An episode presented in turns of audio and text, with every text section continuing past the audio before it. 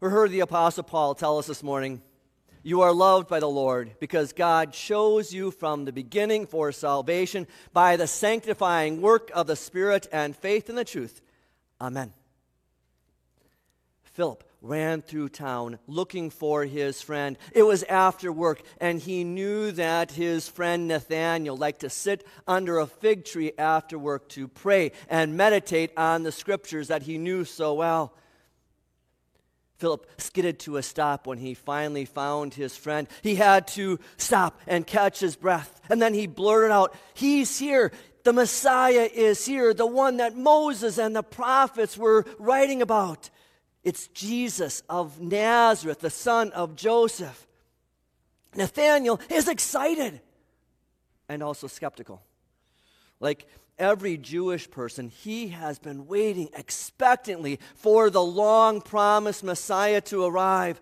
Nathanael knows very well that the Old Testament scriptures do not mention Nazareth in connection to the Messiah. Nazareth is just a little town in the backwater area of Galilee. There's nothing special about Nazareth the Messiah is supposed to be great and glorious. He is great David's greater son. All the nations are going to bow down before him. The Messiah is going to be born in Bethlehem, in David's hometown. He's then going to reign in Jerusalem on David's throne eternally. But there's nothing in Moses and the prophets about the Messiah coming from Nazareth. So Nathanael asks sarcastically and skeptically, Can anything good come from Nazareth?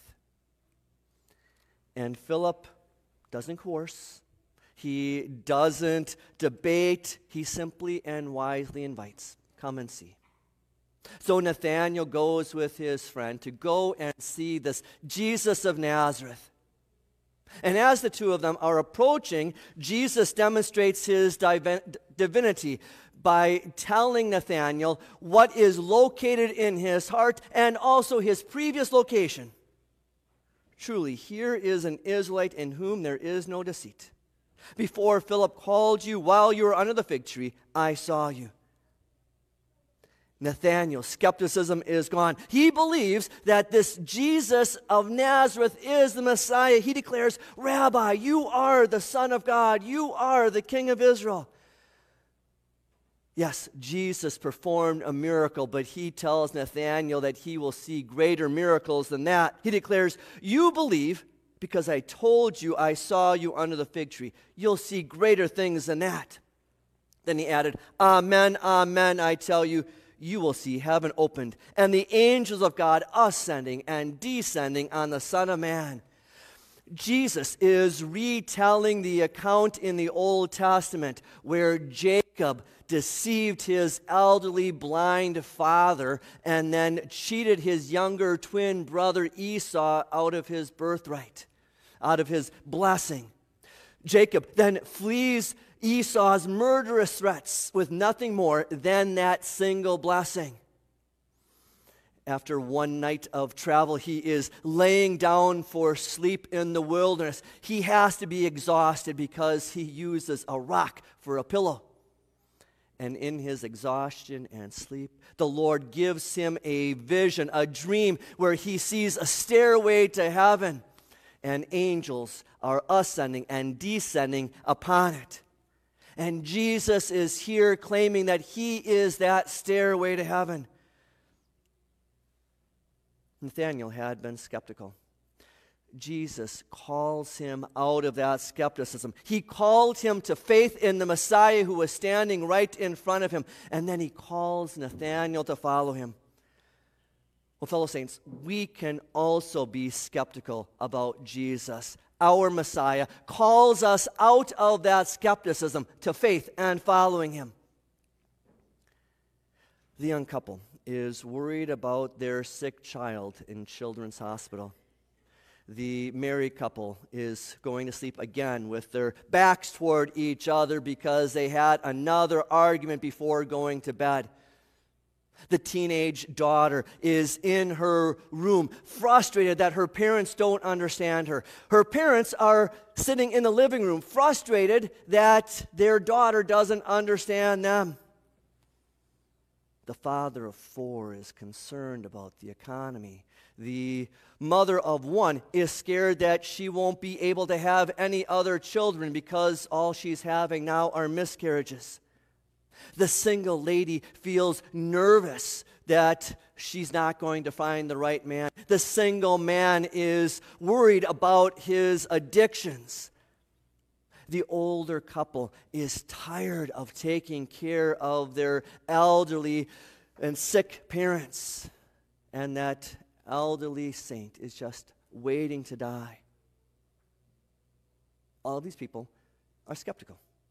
By God's grace, He has called them to faith in Jesus as their Savior, but they still have doubts, worries, concerns, frustrations, and emotions that weigh heavily upon that faith. They're skeptical. They are skeptical of where Jesus is, skeptical of what God will, when God will step into their lives skeptical of why God is letting all of this happen, skeptical of how any good can come of any of this. And perhaps you find yourself being skeptical along with them and along with Nathanael, sitting under that fig tree, that we are all skeptical together. Understand this. The devil is waging war on you. He wants you to give up. The world is persistent in tempting you. It wants you to give in. Your sinful nature is weak. It wants you to give out. Pray to the Lord that He sends someone like Philip into your life to say, The Messiah is here. Come and see Him. And the Lord is here.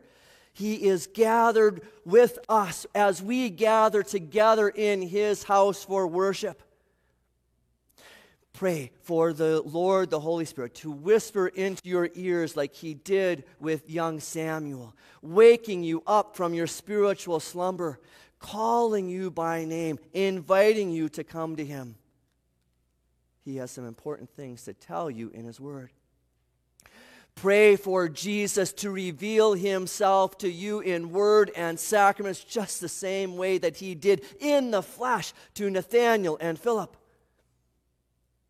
Throughout his ministry, Jesus did many things to overcome skepticism. He proved over and over again that he was that long promised Messiah. And we might think that Jesus has to prove himself over and over to us again and again by keeping us healthy, making our business successful, allowing for there to be peace in our homes. But those are the things we want. Those are our earthly desires. Jesus displays his divine glory not by providing physical blessings, but in providing us with spiritual blessings.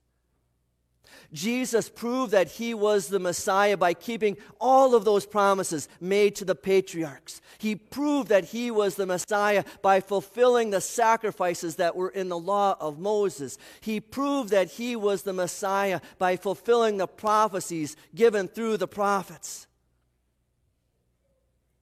Nathanael was impressed that Jesus could read into his heart and also tell him where he had previously been sitting. Jesus assured him that was great, but he would see greater things than that. And over the next three years, as Nathanael was with the rest of the disciples following Jesus in his ministry, he definitely saw greater things than that. That he saw Jesus' feet, thousands, walk on water, calm the storm, heal the sick, make the blind see, the deaf hear, the lame walk, the leprous purified, the demon possessed dispossessed, and the dead now undead.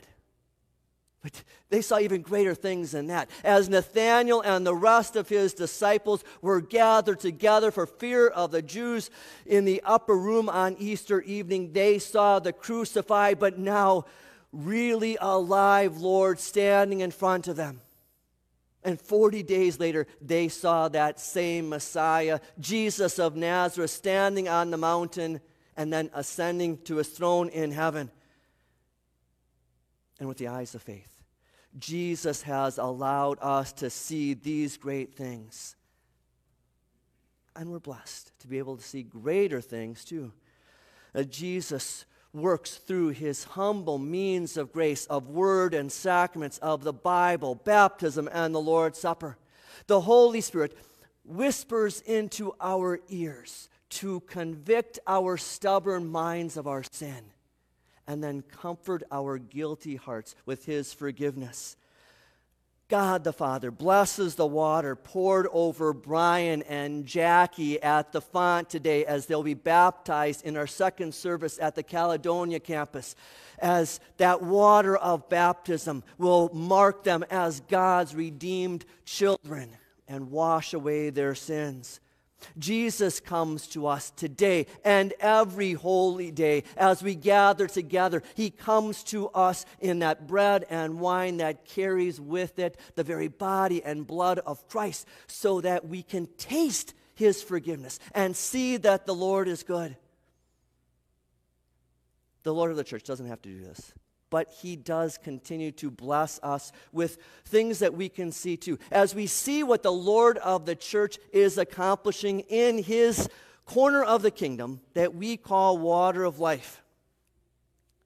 By His grace and to His glory, this past year, we have seen eight youth confirmed, eight adults confirmed, two adults baptized and nine children baptized. In addition to that, we've also had 15 teens and adults also join our congregation this past year.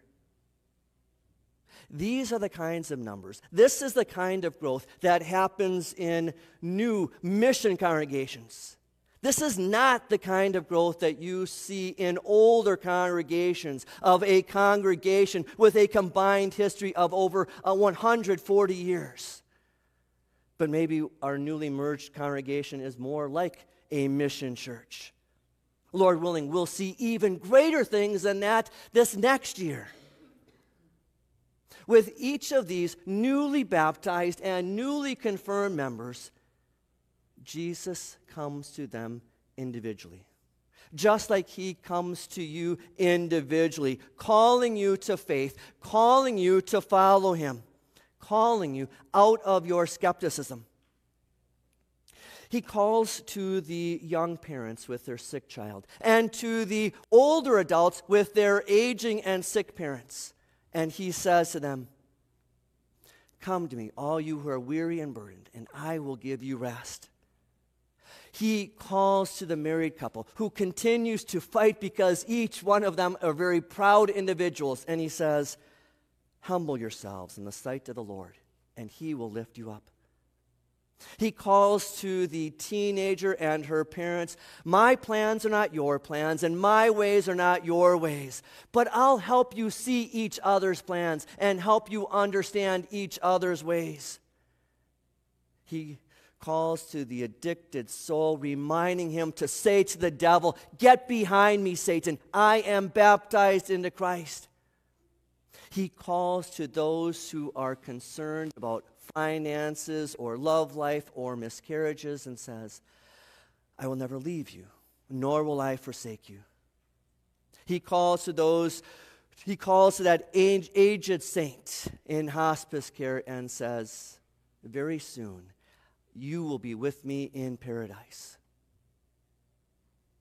Because of the strength of the devil, because of the persistence of the temptations of the world, and because of our weak, sinful flesh, we are going to continually find ourselves sitting with other people and with Nathanael under that fig tree in our skepticism.